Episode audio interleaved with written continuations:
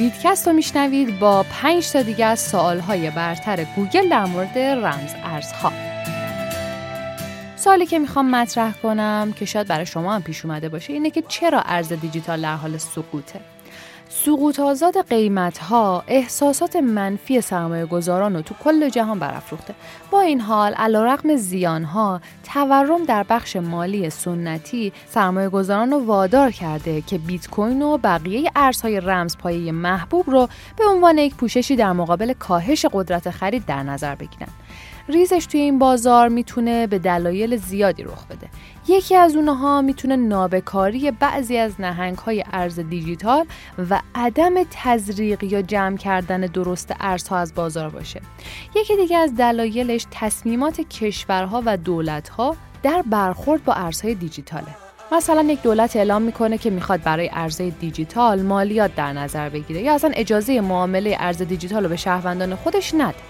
علاوه بر همه اینها خط مش و مسیر توسعه ای که تیم پشت یک پروژه اعلام می‌کنه از دلایل مهم رشد یا شکست اون پروژه است.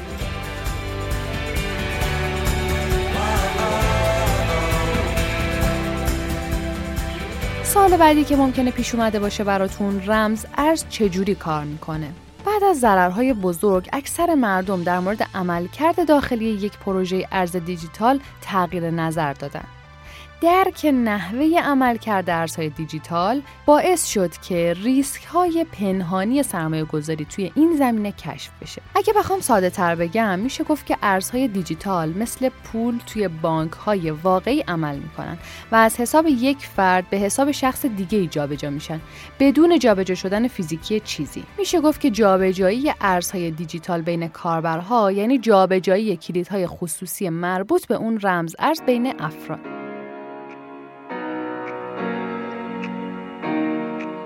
یک سوال پرتکرار دیگه این بود که چرا ارز دیجیتال از کار افتاده میشه؟ خدمات نابهنگام و از دسترس خارج شدن بلاکچین ها محرک های اصلی احساسات منفی سرمایه گذارانند. دلایل متعددی در اتمام یک پروژه دخیله مثل اتمام منابع مالی مجموعه، ایجاد اختلاف نظر بین مدیران پروژه، حملات هکرها، تخریب زیرساخت پروژه، دسیسه بقیه پروژه ها یا شرکت ها برای ورشکست کردن این پروژه، کلاهبردار بودن پروژه و خیلی موارد دیگه توی این امر تأثیر گذاره. سال بعدی اینه که چجوری یک ارز دیجیتال ایجاد کنیم. ایجاد یک کوین به دلیل نیاز به داشتن بلاکچین اختصاصی کار دشواریه و یک تیم کدنویسی حرفه‌ای لازم داره.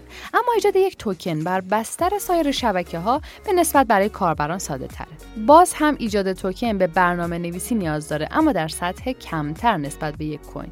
ولی مراجع زیادی برای برداشتن کودهای از پیش آماده و استفاده از اونها برای ایجاد توکن توی فضای اینترنت وجود داره. هزینه ایجاد توکن هم از کوین خیلی کمتره.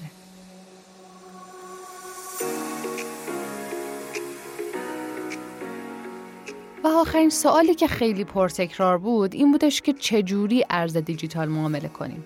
شاید جواب دقیق به این سوال و جواب سرمایه گذاری یا خرید ارزهای دیجیتال نزدیک باشه. معامله می‌تونه در یک صرافی باشه یا بین دوتا کاربر و به شکل مستقیم. می‌تونه برای پرداخت هزینه باشه یا خرید یک کالا یا خدمات. پس به طور خلاصه باید بگیم که شیوه معامله ارز دیجیتال به هدف شما از اون معامله بستگی داره. در کل من سعی کردم که ده تا از سوالات پرتکراری که توی گوگل در مورد ارزهای دیجیتال search می‌شد رو براتون بررسی کنم و جواباش بهتون بدم که شاید برای شما هم مفید بوده باشه.